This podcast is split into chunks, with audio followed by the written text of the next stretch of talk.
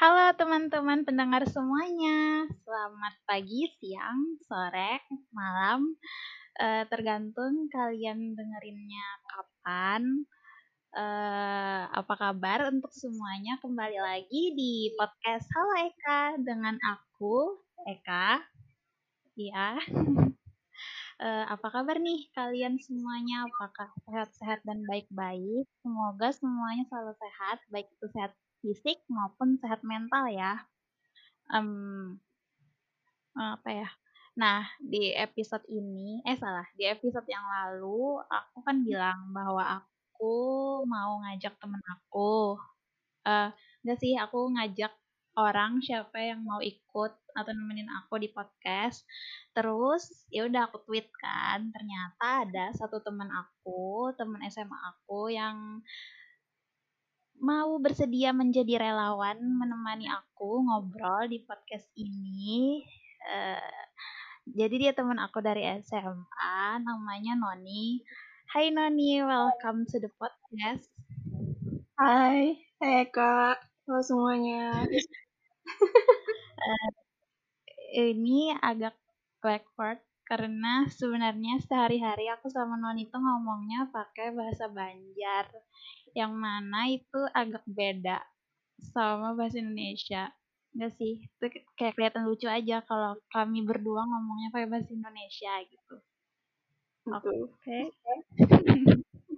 Jadi, Nani silahkan perkenalkan diri kepada pendengar-pendengarku. Oke. Okay. Halo semuanya yang dengerin Eka. Namaku Noni. Sekarang aku berkuliah di Universitas Brawijaya, Brawijaya jurusan manajemen. Salam kenal semuanya. Halo Nani. Halo. Itu mau bahas apa Nan hari ini Non? Bahas apa nih hari ini?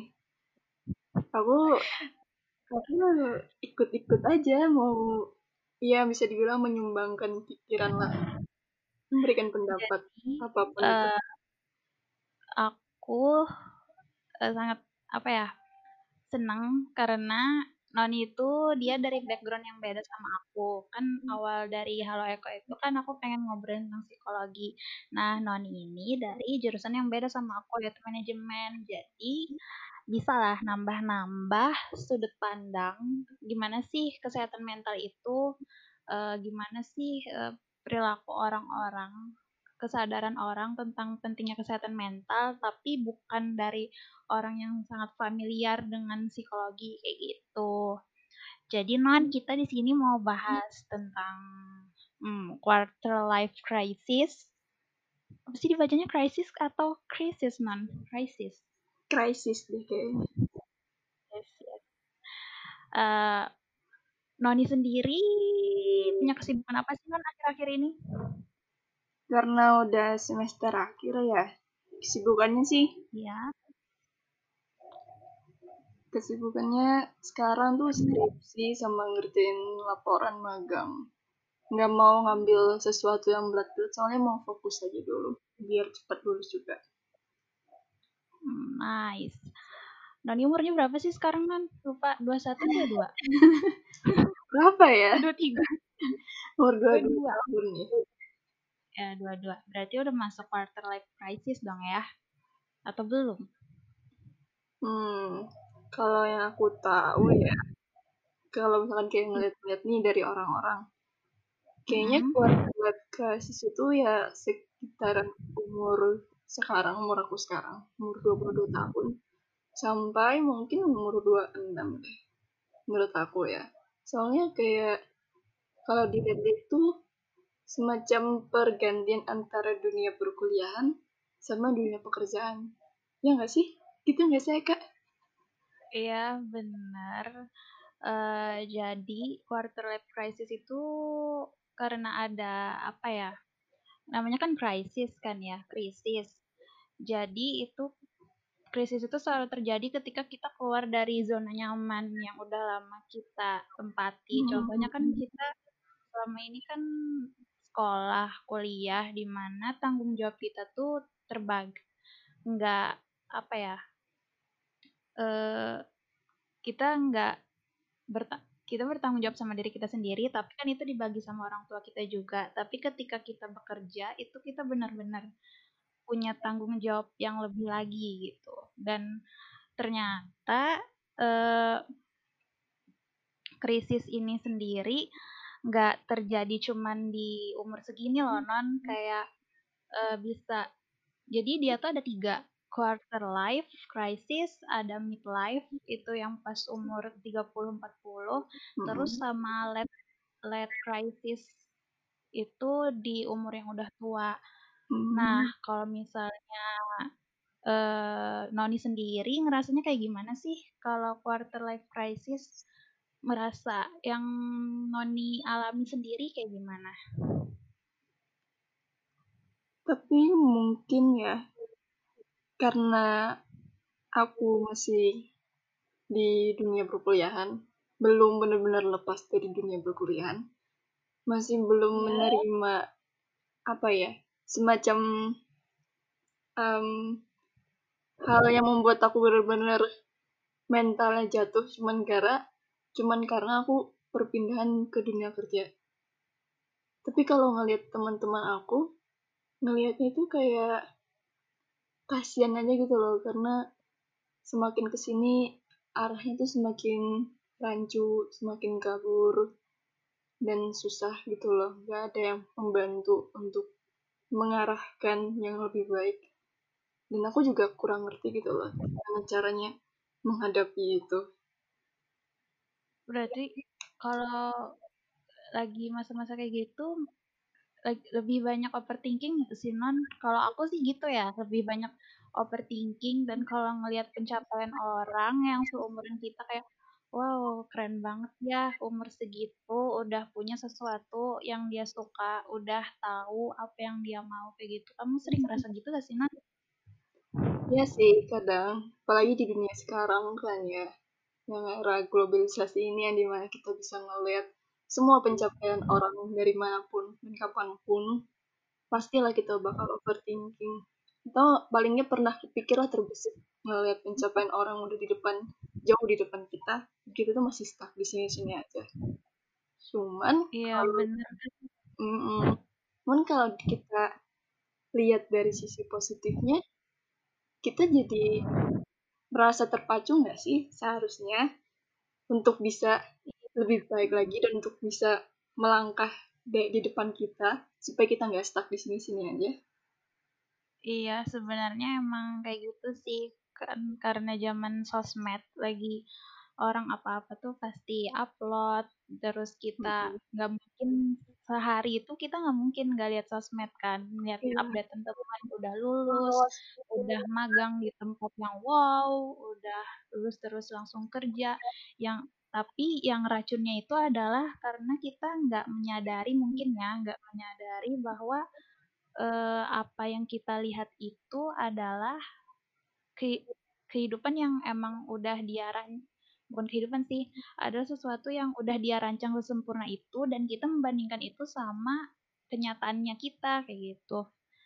Aku mikirnya kayak gitu sih kadang kalau lagi overthinking tapi ya benar sih non e, benar kata Noni bahwa seharusnya itu tuh jadi pemacu pemicu kita buat e, bisa untuk kayak gitu juga. Tapi dengan jalannya masing-masing kali ya.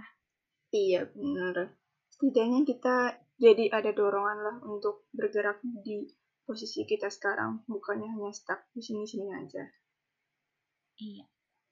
Menurut Noni lingkungan sekitar itu mempengaruhi nggak sih untuk merubah uh, apa ya bukan merubah cara pandang tapi untuk uh, setidaknya mengurangi uh, apa ketidaknyamanan yang dialami pas saat krisis ini? Hmm, jujur, awalnya aku mikir kalau kitanya udah teguh pendirian, kitanya bisa-bisa aja sih ngejalanin sesuatu yang kita mau. Tapi semakin ke sini, semakin dewasa, aku sadar kalau emang kita tuh harus berada di lingkungan yang positif, baik, dan selalu mendukung kita. Soalnya di dilihat-lihat sekarang ya, pertemananku sekarang, aku benar-benar memilih lingkungan sama pertemanan yang benar-benar memberikan aku aura positif um, um, terus teman-teman yang saling mendukung. Makanya sekarang pun juga aku jadi bisa ngerjain skripsi atau laporan gara-gara teman-temanku yang selalu mendukung dan selalu ngingetin kalau misalkan ayo kerjain ayo Iya. kerjain gitu. Bukannya Berarti kayak banget ya teman-teman mm bukannya malah mungkin kalau misalkan aku masih kayak bodoh amat sama pertemananku atau lingkunganku mungkin aku bakal terjerumus sama orang-orang yang bodoh amat terus kayak ngebiarin aja sama hidupku Mhm. gitu Ah, Noni kan kuliahnya di UB ya. Kalau seperti yang kita tahu, UB ini adalah termasuk salah satu eh, bisa dibilang top universitas di Indonesia. Aku mau nanya deh, eh, di UB itu ada eh, kenceng nggak sih hustle culture-nya? Kayak an- apakah orang-orangnya pada ambis-ambis banget Hmm. gitu? kalau di jurusan aku ya Iya. um, orang-orang um, lebih tepatnya di angkatan aku orang-orang yang ambisnya itu cuma beberapa doang sisanya benar-benar kayak santuy banget dan aku bersyukurnya aku tuh temenan sama ada yang ambis ada yang santuy. Jadi bisa balance gitu loh Iya, hidup bener. aku. Tapi kalau ngelihat dari kayak kakak tingkat itu mereka benar-benar semuanya ambis banget. Benar-benar ambis banget. Kayak megang itu atau masuk ke apa sih organisasi juga sih non? iya organisasi lah. Terus juga magang lah. Terus kayak penelitian bantu-bantu dosen. Kalau ngeliat cutting itu benar-benar mereka tuh ambis banget. Jadi semuanya diambil. Kayak organisasinya penuh. Terus um, kepanitiaannya penuh. Semuanya penuh. Tapi kalau di angkatan aku orang yang benar-benar kayak organisasi organisasinya iya panitianya iya terus magang sana sini penelitian ikut sana sini juga itu cuma beberapa orang doang gitu Ah, I see. Jadi teman-teman ya buat yang ini aku mau kenalin Noni lebih jauh ya. Noni itu dari SMA termasuk yang lumayan aktif buat ikut eh Non pernah ikut OSIS nggak sih Non? Aku lupa deh. iya pernah Ah, iya, aku pernah sembilan, iya. Eh, Noni itu termasuk termasuk termasuk aktif ikut organisasi kayak OSIS, terus dia juga aktif di teater. Iya ya, bener iya kan Non? iya Teater. bener. Terus histograf juga nggak sih? iya Tapi itu cuma kayak di kelas 10 kan ya kalau histograf. iya Nah, terus Noni pas di kuliah juga aku lihat, aku lihat, aku lihat dia lumayan aktif di organisasi kayak Hima. Hima bu- bener nggak Hima? iya himpunan Nah, makanya aku nanya-nanya kan ke Noni, eh, apakah keambisan si Noni ini terpengaruh oleh teman-temannya juga kayak gitu. Oke, aku bingung deh mau ngobrol apa lagi. tapi ngejawab yang tadi deh ya kak Yang aku mana? aku pun ikut himpunan bukan karena aku pengen ambis seperti kayak Kenapa? ngikutin visi misi himpunannya istilahnya gitu kan. Kan visi misi Iya. himpunan kan bisa bilang kayak memajukan jurusan gitu gitu. Nah aku benar-benar tujuan masuk himpunan cuma pengen punya kenalan kalau bisa yang lebih tua kakak tingkat yang lebih pinter dalam perkuliahan. Tujuanku cuma itu. Dan tujuanku terrealisasi karena aku karena aku ikut himpunan kan.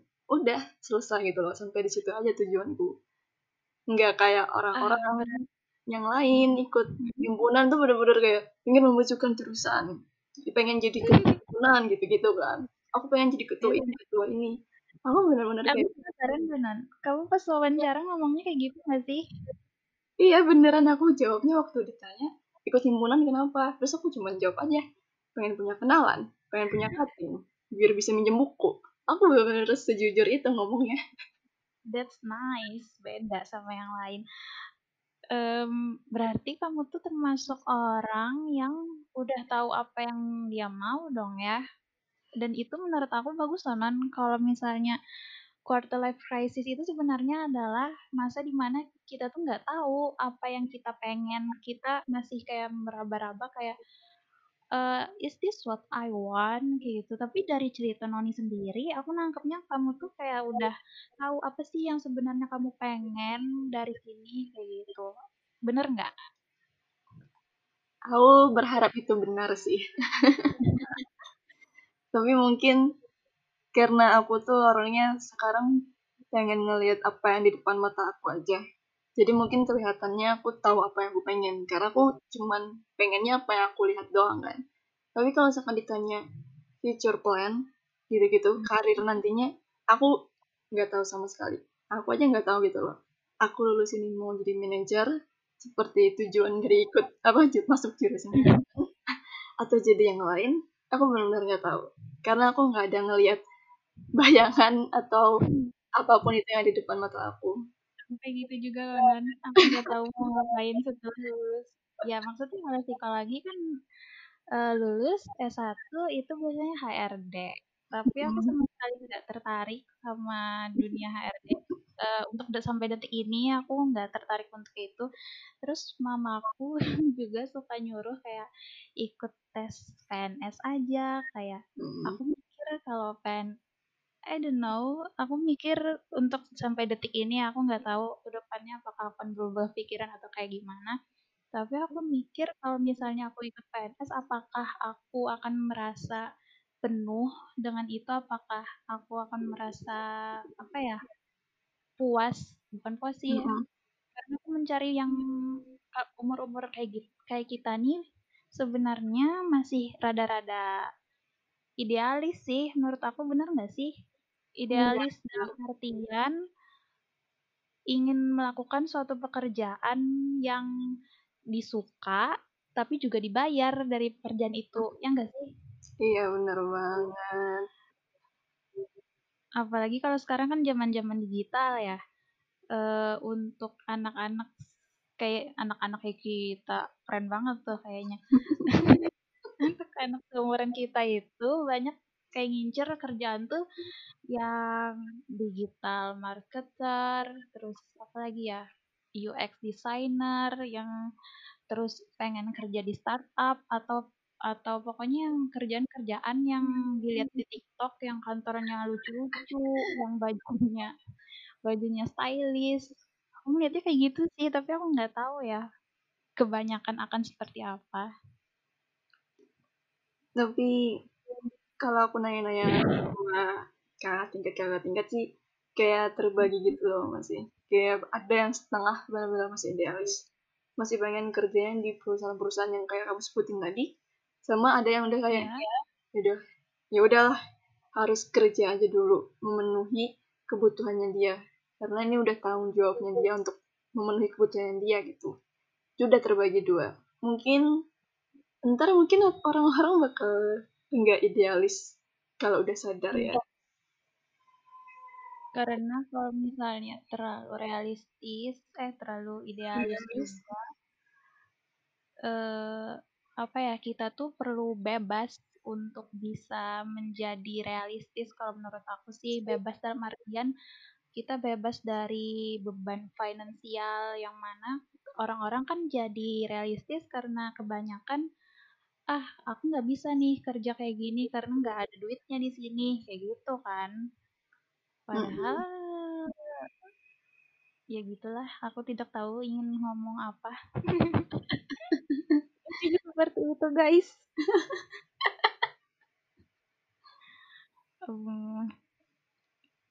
Terus? Oh iya aku juga baca-baca kan non kemarin tentang quarter life crisis ini seharusnya uh, eh bukan sih. Jadi dulu aku pernah tuh diajarin psikologi sosial. Jadi psikologi dia tuh ada perkembangan psikologi sosial. Yang pencetusnya ini si Erik Erikson. Mungkin kalau anak psikologi bakal familiar sama teori ini. Mm-hmm. jadi manusia itu setiap tumbuh dia tuh punya fase-fase gitu non setiap umurnya fase misalnya kita mulai pas dari bayi itu tuh fase yang dari bayi itu adalah percaya atau percaya versus tidak percaya. Nah eh, percaya versus tidak percaya ini apa sih? Maksudnya ketika kita berhasil melewati fase krisis ini maka kita akan jadi uh, pribadi yang percaya gitu. Apa ya? Penjelaskannya pokoknya kalau gitu berhasil. Kan anak bayi itu biasanya kan kalau misalnya dia uh, lapar atau merasa nggak nyaman itu pasti akan nangis kan non iya, nah ketika orang tuanya ngasih dia rasa nyaman maka dia akan jadi merasa nyaman dan percaya sama orang tuanya ini. Tapi ketika orang tuanya itu tidak uh, tidak ngasih dia rasa nyaman, kayak nggak ngerti kenapa sih anaknya nangis kayak gitu. Nah, dia akan bermasalah untuk ke fase selanjutnya. Jadi dia akan uh, ada akan tumbuh jadi akan bukan akan tumbuh jadi jelek sih, bukan cuman jadi bayi yang ngerasa nggak nyaman dengan dirinya kayak gitu aneh banget ya bayi yang ngerasa nggak nyaman sama dirinya kayak udah tua gitu pokoknya dia tuh ada berapa fase ya aku lupa pokoknya pas kita di seharusnya quarter life crisis ini terjadinya pas umur 12 sampai 18 tahun di mana di 12 sampai 12 tahun itu ada namanya fase identity versus confusion. Di mana kalau kita berhasil melewati fase itu, kita akan tahu apa yang kita pengen. Uh, kita akan tahu kita pengen jadi apa sih ke depannya. Kita tahu apa yang kita suka, apa yang kita nggak suka kayak gitu. Tapi ketika kita gagal melewati yang fase itu, kita tuh jadi bingung dengan jati diri kita sendiri. Nah, tapi ini kan teori lama ya non. Oh. Yang mana kalau sekarang yang aku baca-baca sih ya kalau sekarang kita di usia 12 sampai 18 tahun itu kan pada apa ya pada sibuk belajar sekolah terus sibuk mikirin mau masuk universitas mana mau sekolah di mana pengen jurusan IPA atau IPS kayak gitu kan iya. jadi kita eh, kadang dan kebanyakan itu nggak sempet untuk nyari tahu untuk uh, melewati fase ini kayak gitu. Makanya akhirnya terjadi kemunduran dari quarter life crisis ini ya terjadinya pas di umur 20-25 di mana kita merasa kadang nggak serak sama apa yang kita pilih. Makanya kan eh, kebanyakan orang jadi kayak aku salah aku salah jurusan nggak sih? Kayak gitu. Seperti itu kayaknya. Yang aku pantesan ya yang di umur sekarang yang malah kita banyak kepikiran akan jati diri. Mungkin gara-gara sistem kita yang terlalu dipaksakan untuk belajar belajar belajar tapi enggak iya. membantu kita untuk mencari apa yang kita pengen waktu kita di dunia. Nah, maksudnya di bangku sekolah. Lantas aja gitu loh. Umur sekarang kita malah jadi kayak gini.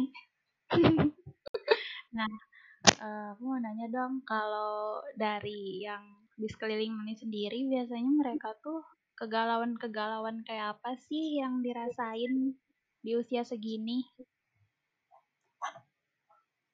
Kalau dilihat-lihat ya dan dengar dari cerita-cerita teman, bahkan -hmm. untuk memilih objek skripsi aja udah galau. Karena emang kadang eh, seperti yang kamu ngomong juga tadi kan orang yang masuk jurusan itu juga di pertengahan perkuliahan juga akan mikir mereka itu salah jurusan karena dia bingung duluan jati dirinya tuh belum tahu mau ke mana. Makanya waktu pertengahan kuliah juga galau aku ngapain? gitu loh. Aku harus apa lagi? Semuanya tuh bingung gitu loh mau ngapain lagi? Paling iya. paling hal, hal yang paling bikin galau itu cuman apalagi yang harus kita lakuin apalagi gitu loh. Karena kita nggak tahu itu loh kita tuh mau jadi apa. Jadi cuman mikirnya apalagi yang dikerjain? Kayak nyari distraksi gitu gak sih? Jatuhnya bukan benar-benar apa yang kita pengen. Iya menurut aku sih ini juga kayak berkaitan sama ngeliat terlalu sering lihat orang sekitar gitu sih non dari sosmed yang kayak kita bahas di awal tadi. Karena ngeliat ngeliat orang kan selalu ada yang dikerjain.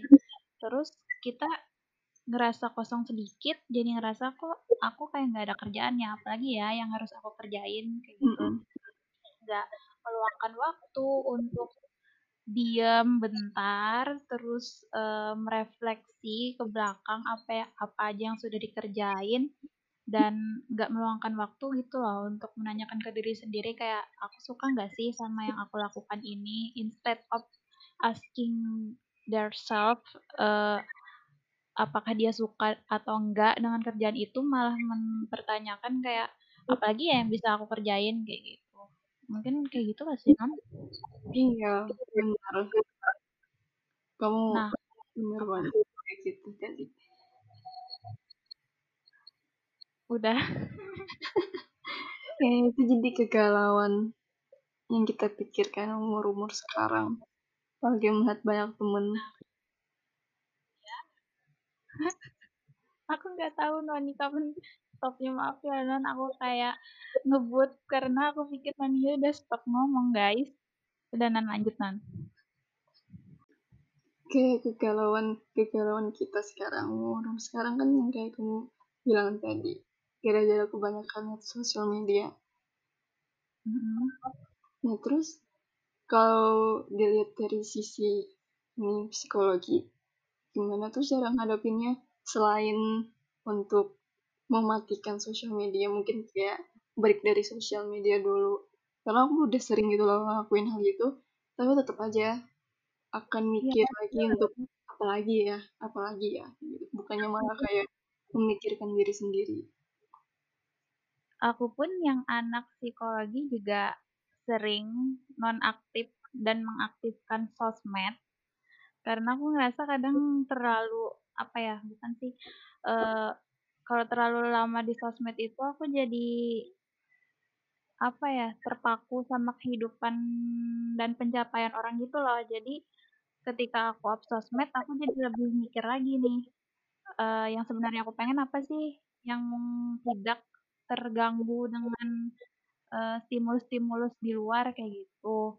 Kalau dari psikologi sendiri sih apa ya uh, ini untuk apa untuk mengatasi quarter life crisis kah atau biar nggak overthinking kah?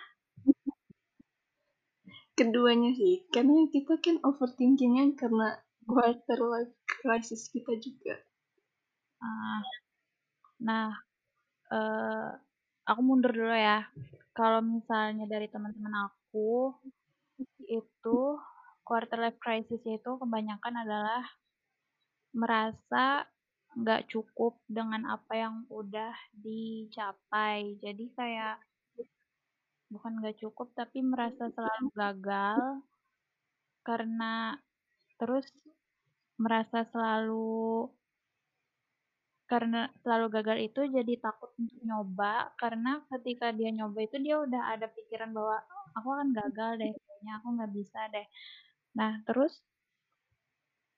aku bingung juga sih cara ngatasin quarter life crisis karena kayaknya setiap orang itu beda-beda uh, kasusnya, beda-beda apa yang dirasain.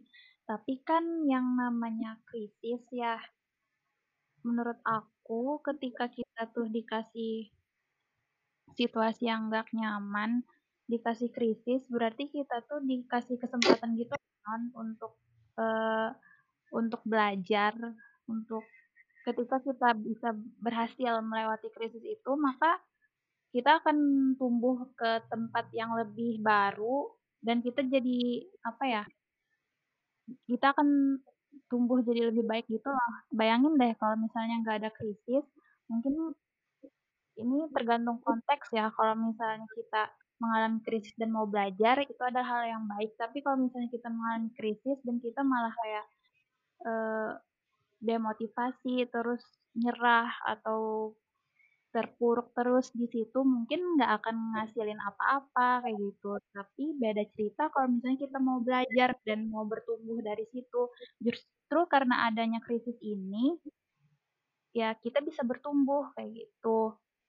Satu-satunya cara untuk bisa melewati quarter life crisis itu adalah dihadapin aja. Enggak sih?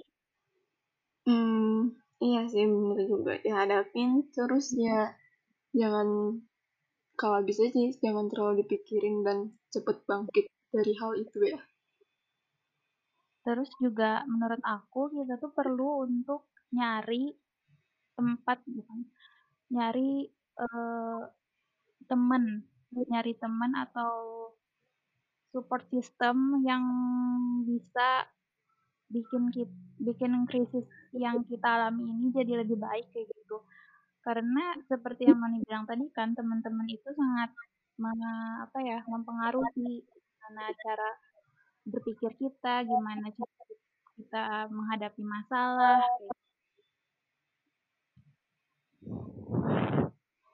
jadi harus hadapin aja dan kalau bisa nyari support sistemnya biar cepat menghadapinya iya dan aku pikir quarter life crisis itu juga masa di mana penuh dengan ketidakpastian. Jadi itu tuh bisa jadi pengingat kita juga sih bahwa sebenarnya itu cuman fase dan itu nggak permanen dan semua bisa kok ngadepin itu. Itu semua kan kayak proses gitu ya non sama kayak Noni tadi. Uh, sama uh, Noni kan nggak mungkin ya langsung bisa untuk apa ya kayak Noni kan tadi uh, masuk Hima dan tahu apa yang Noni pengen pas masuk Hima proses itu nggak proses proses itu kan nggak langsung masuk eh nggak langsung kejadian gitu aja kan non pasti uh, perlu beberapa kali pemikiran perlu beberapa kali apa ya apa ya namanya? Tambahin dong non uh, harus banyak implement ah bukan. Apa sih sebutannya. Ya kan, kontemplasi ya? kontemplasi ya benar. Pasti kan kita tuh nggak mungkin bener ya. hari kayak gitu aja kan. Pasti ada prosesnya. Ya quarter life crisis inilah prosesnya. Gitu nggak sih? Bener nggak kayaknya sih bener ya. Cuman cuman tadi yang kayak kamu sebutin kan quarter life crisis ini tuh umur ya umur belasan ya. Hmm. berarti bis ini krisis yang akan kita hadapi adalah middle. Yap betul. Tapi iya tapi karena kita quarter life crisisnya telat karena ke distraksi sama hal-hal lain berarti kita quarter life crisisnya sekarang dan kita menghadapi middle middle crisisnya akan nanti telat juga dong. Atau bisa aja kita ngadepin quarter life sama ah. middle. eh ya aku lupa. Aku jadi ingat sesuatu um, kalau quarter life crisis itu beda sama yang midlife atau sama yang late life karena ternyata kalau mid sama itu lebih kayak uh, krisisnya overthinking soal uh, men ditinggal pasangan, meninggal, ya kan? Kalau misalnya udah tua ditinggal pasangan meninggal, terus kehilangan pekerjaan, terus pensiun atau um, pokoknya lebih berat kayak gitu loh non. Tapi kalau misalnya kita di quarter life crisis itu ya seputaran mempertanya lebih mempertanyakan diri sendiri apa yang kita pengen dan mau ke mana nih sebenarnya kayak gitu ternyata Hmm. Berarti kasihan juga ya kalau sekarang quarter life crisis udah pergi mencari dan ternyata ditinggalkan. Iya. Nah, non kita kan udah bahas ya uh, gimana pengalaman masing-masing soal quarter life crisis, terus uh, gimana sekitar kita juga, terus apa aja sih yang bisa uh, mempengaruhi uh, quarter life crisis ini sendiri. Nah, sekarang aku mau nanya Noni deh. Menurut Noni, apa sih, apa aja sih yang perlu dipersiapkan, perlu dipersiapkan sih? Um, gimana sih caranya biar kita tuh keep track while in crisis, terus gimana sih biar kita bisa menghadapi ini gitu loh. Hmm, mungkin ya. Kalau aku sih sudah pakai hal ini dari dulu. Apa pun yang kita hadapin, itu ditulis. Apa pun yang kita pikirkan, itu ditulis. karena kalau cuma dipikirin nggak bakal nemu jawabannya dan cara mengatasinya jadi tulis dulu kalau kita melihat pemikiran kita tuh jadi lebih jelas apa aja yang udah kita hadapi dan akan kita hadapi nantinya. Jadinya kita tuh tahu gitu loh yang mana dulu yang bisa kita prioritaskan. Dan kita jadinya bisa lebih apa ya satisfying lah kalau misalnya kita udah bisa menghadapi masalah yang kita tulis. Kita centang checklist kita udah selesai. Dan itu bisa moving on untuk hal lain yang harus kita hadapi. Kalau aku sih kayak gitu aku lebih suka ditulis aja dulu semuanya apa pun yang aku pikirin dan aku baca ulang aku lihat lagi pemikiranku lebih jernih dan aku lebih siap lah istilahnya untuk menghadapi karena aku udah ngeliat apa aja yang akan aku hadapi. Uh, ya journaling ya non bener nggak? Iya ya, kan? bener banget. Nah, buat teman-teman yang belum tahu jadi non itu dia rajin banget nulis jurnal ngisi-ngisi jurnal. Tapi aku nggak tahu sih apa aja yang dia tulis. Yang aku tahu non ditulis tuh apa aja yang dia lakuin atau apa yang pengen dia lakuin. Sejauh itu eh tiba-tiba aku kepikiran sesuatu non apa? Gimana, gimana kalau nanti kita bahas uh, tentang journaling manfaat menulis jurnal? Kayaknya seru deh. Gak sih Oke, okay, walaupun sekarang aku nggak nulis kayak do list lagi kayak dulu karena nggak ada do list selain skripsi, tapi oke. Okay. Aku setuju sih uh, journaling ini cukup membantu banget karena kita tuh perlu apa ya? otak kita tuh nggak bisa untuk memproses all in one atau mengingat semuanya gitu. Tapi kalau kita journaling itu kan kita jadi tahu oh aku akan misalnya kita nulis bahwa aku bulan depan punya target ini. Terus nanti kita kecilin uh, apa aja sih hal-hal yang perlu kita lakukan untuk mencapai target itu. Kan jadinya lebih kayak teratur gitu kan daripada cuma di otak doang itu lebih random kayak gitu lah dan kita bakal lupa. Iya benar. Iya. Um, dan menurut aku juga uh, journaling ini kayak kelihatan kecil ya untuk beberapa orang kayak apa sih cuma nulis-nulis kayak gitu. Nah sebenarnya ternyata uh, aku pernah baca uh, nanti tuh enggak ya buku Atomic Habits-nya James Clear. Itu itu dia tuh bahas tentang habit-habit uh, kecil kita yang kita lakukan sedini mungkin kayak kayak Noni gini kan nulis jurnal. Tapi itu kan jadi habit kan ya Nah, itu tuh malah keputusan-keputusan kecil kayak gitu tuh yang bakal menghasilkan sesuatu yang besar di masa yang akan datang kayak gitu. Bukan bukan berarti kalau misalnya kita punya sesuatu yang besar di masa depan, kita tuh juga harus melakukan sesuatu yang jor-joran kayak gitu, nggak harus. Nah, ini juga sih yang perlu diingat untuk teman-teman yang seumuran, yang umur 20-an, bahwa kita tuh nggak perlu melakukan sesuatu yang sehebat orang untuk terlihat sukses atau terlihat produktif gitu loh. Cukup melakukan hal-hal yang bikin kita senang, uh, bikin hidup kita, yang penting hidup kita tuh nggak nggak apa ya, nggak terganggu kayak gitu. Dan uh, walaupun itu cuman kayak progresnya cuma 0,1 itu pun udah bagus asal dilakukannya tuh kayak tiap hari gitu loh non itu lebih apa ya lebih bagus daripada melakukan hal besar tapi cuma sekali itu doang kayak gitu. Iya dan kita tuh nggak perlu juga semuanya langsung dapat prosesnya eh, dapat hasilnya saat itu juga tuh nggak perlu. Kita bisa jadi tuh pelan-pelan menuju yang kita pengen. Nggak perlu langsung langsung langsung jadi wah gitu loh nggak perlu. Baby step aja Iya, dan yang bikin kita nggak sabaran dan merasa gagal itu kan kita selalu ngeliat uh, progres orang di sosmed.